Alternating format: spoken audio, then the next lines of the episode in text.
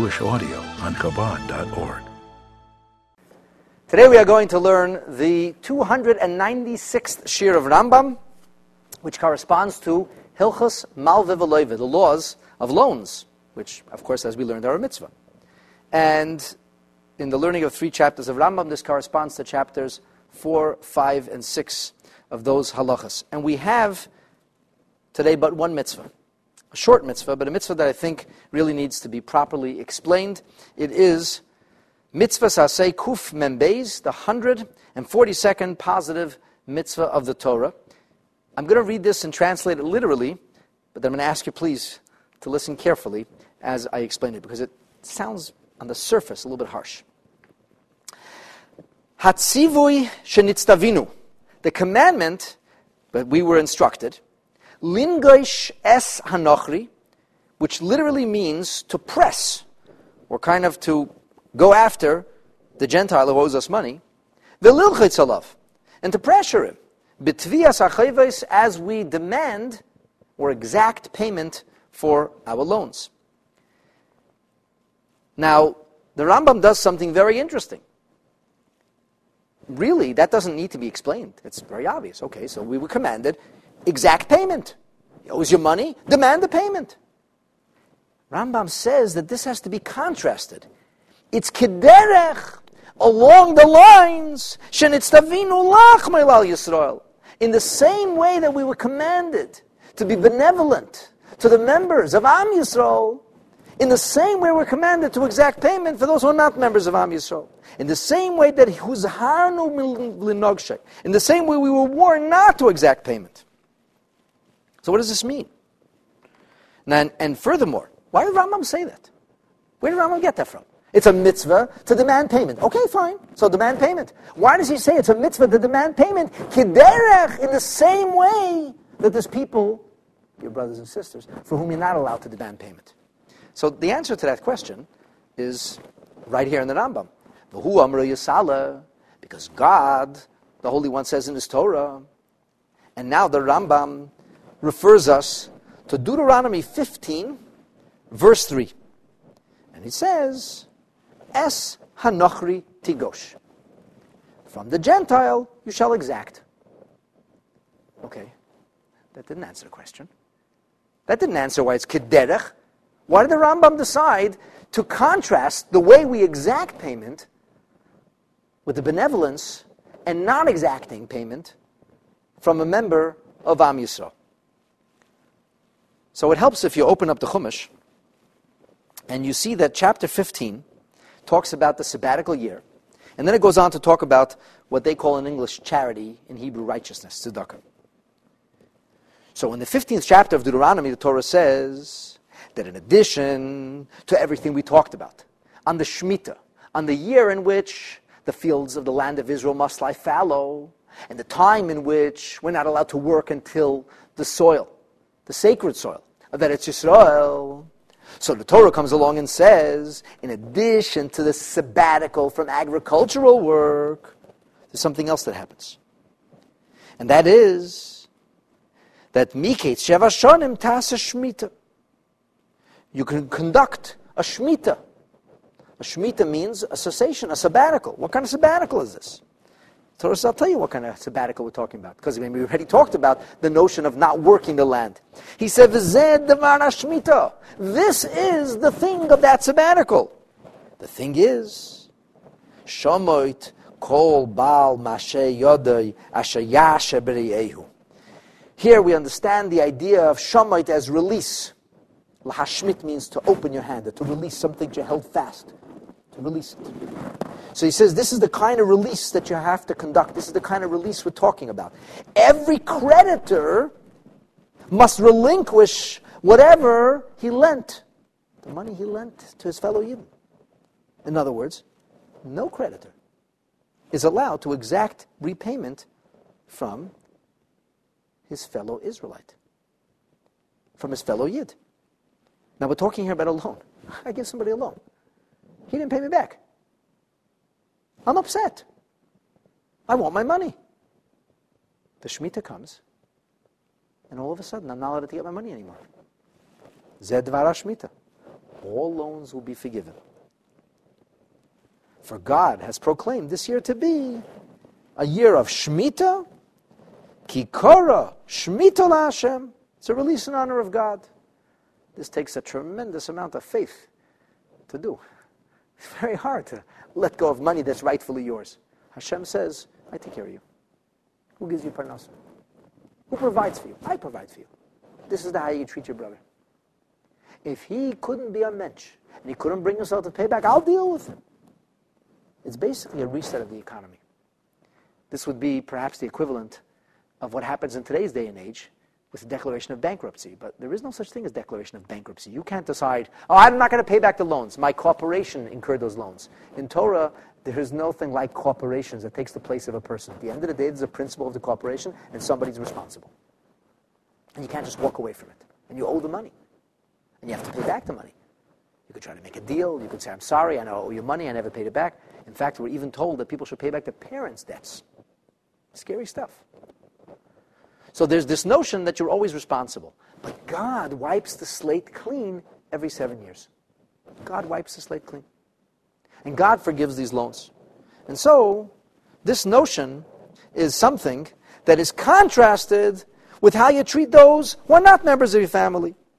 As we go on to verse 3, Es the prohibition exa- against exacting repayment, which is couched here in a restrictive commandment.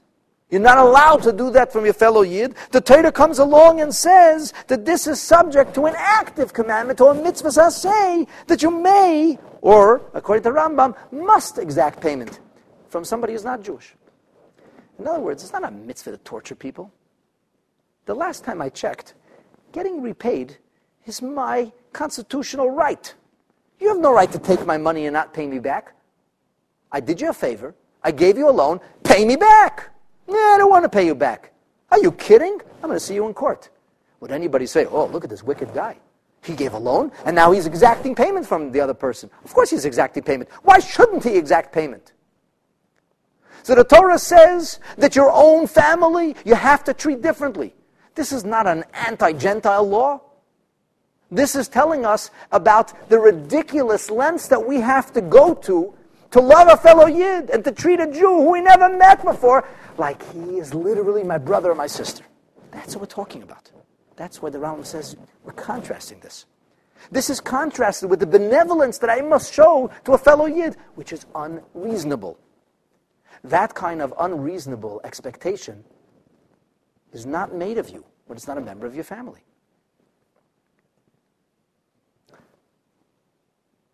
We treat our family different than we treat others. That doesn't make us racist. It doesn't make us mean. It doesn't make us bad. Yeah. If you have a few extra shekels and your brother or sister have to make a wedding, it's not unusual to help them out. Or they're suffering or having a hard time.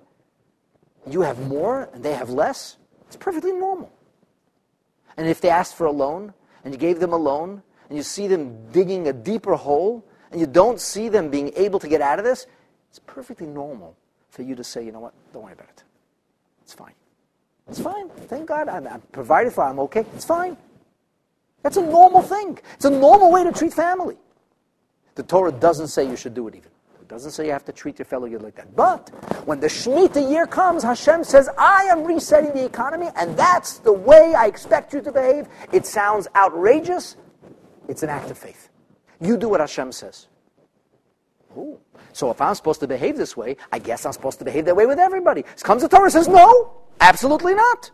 This is how I want you to treat your family. I didn't say you should treat everybody like your family. You see your brother, you haven't seen him in a long time, you run over, you hug him, kiss him, shalom aleichem, how are you? Try that with a stranger. Do me a favor, when you do it, have somebody like taking a, a video of it and see how well that goes. Go over to a perfect stranger, go over him and hug him, say, I love you. He says, Are you out of your mind? Are you a pervert? No, I want to kiss you. Get the get away from me. Forget about the times where people are wearing masks and afraid of pandemics. I'm talking about just plain, regular, normal behavior. That's not acceptable. So what's acceptable for family is not acceptable for non-family. And God says in His Torah, I know you're going to read this and get really inspired and say, okay, every seven years, it's uh, Forget about everything. In the end, parnasa, prosperity comes from God. The economy is in God's hands. It'll work out. God says no. Now, Ramban, Nachmanides disagrees with the Rambam. He says it's not a mitzvah. Torah says you may do this. Even though the Sifri, which is the Medrash Halacha that accompanies the book of Deuteronomy, clearly says that it is a mitzvah saseh. He clearly says that. But Ramban explains it otherwise. And he has different sources to rely upon. So the Rambam says it's a positive mitzvah. The Ramban in his commentary on the Torah, in the Chumash, in Parshas Re'eh, as well as in his disputation of the Rambam's book of mitzvahs, in his disputation, in his book of mitzvahs, this Asagas, in Shadish Beis, Ramban says no, Ramban, Rambam, Ramban says these are things which are permissible, but not necessarily a mitzvah, not something which is expected of you. Here, my friends, I want to share with you a brilliant and beautiful way Hasidus explains this. So the Rebbe once explained with regard to a similar mitzvah. The Rebbe said, why is it a mitzvah? Rambam has a mitzvah to take interest from somebody who's not Jewish. Why is it a mitzvah? And I think this explains this, this mitzvah too. The Rebbe says like this.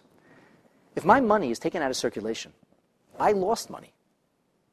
Not charging interest, it sounds on one hand oh, also a noble thing to do.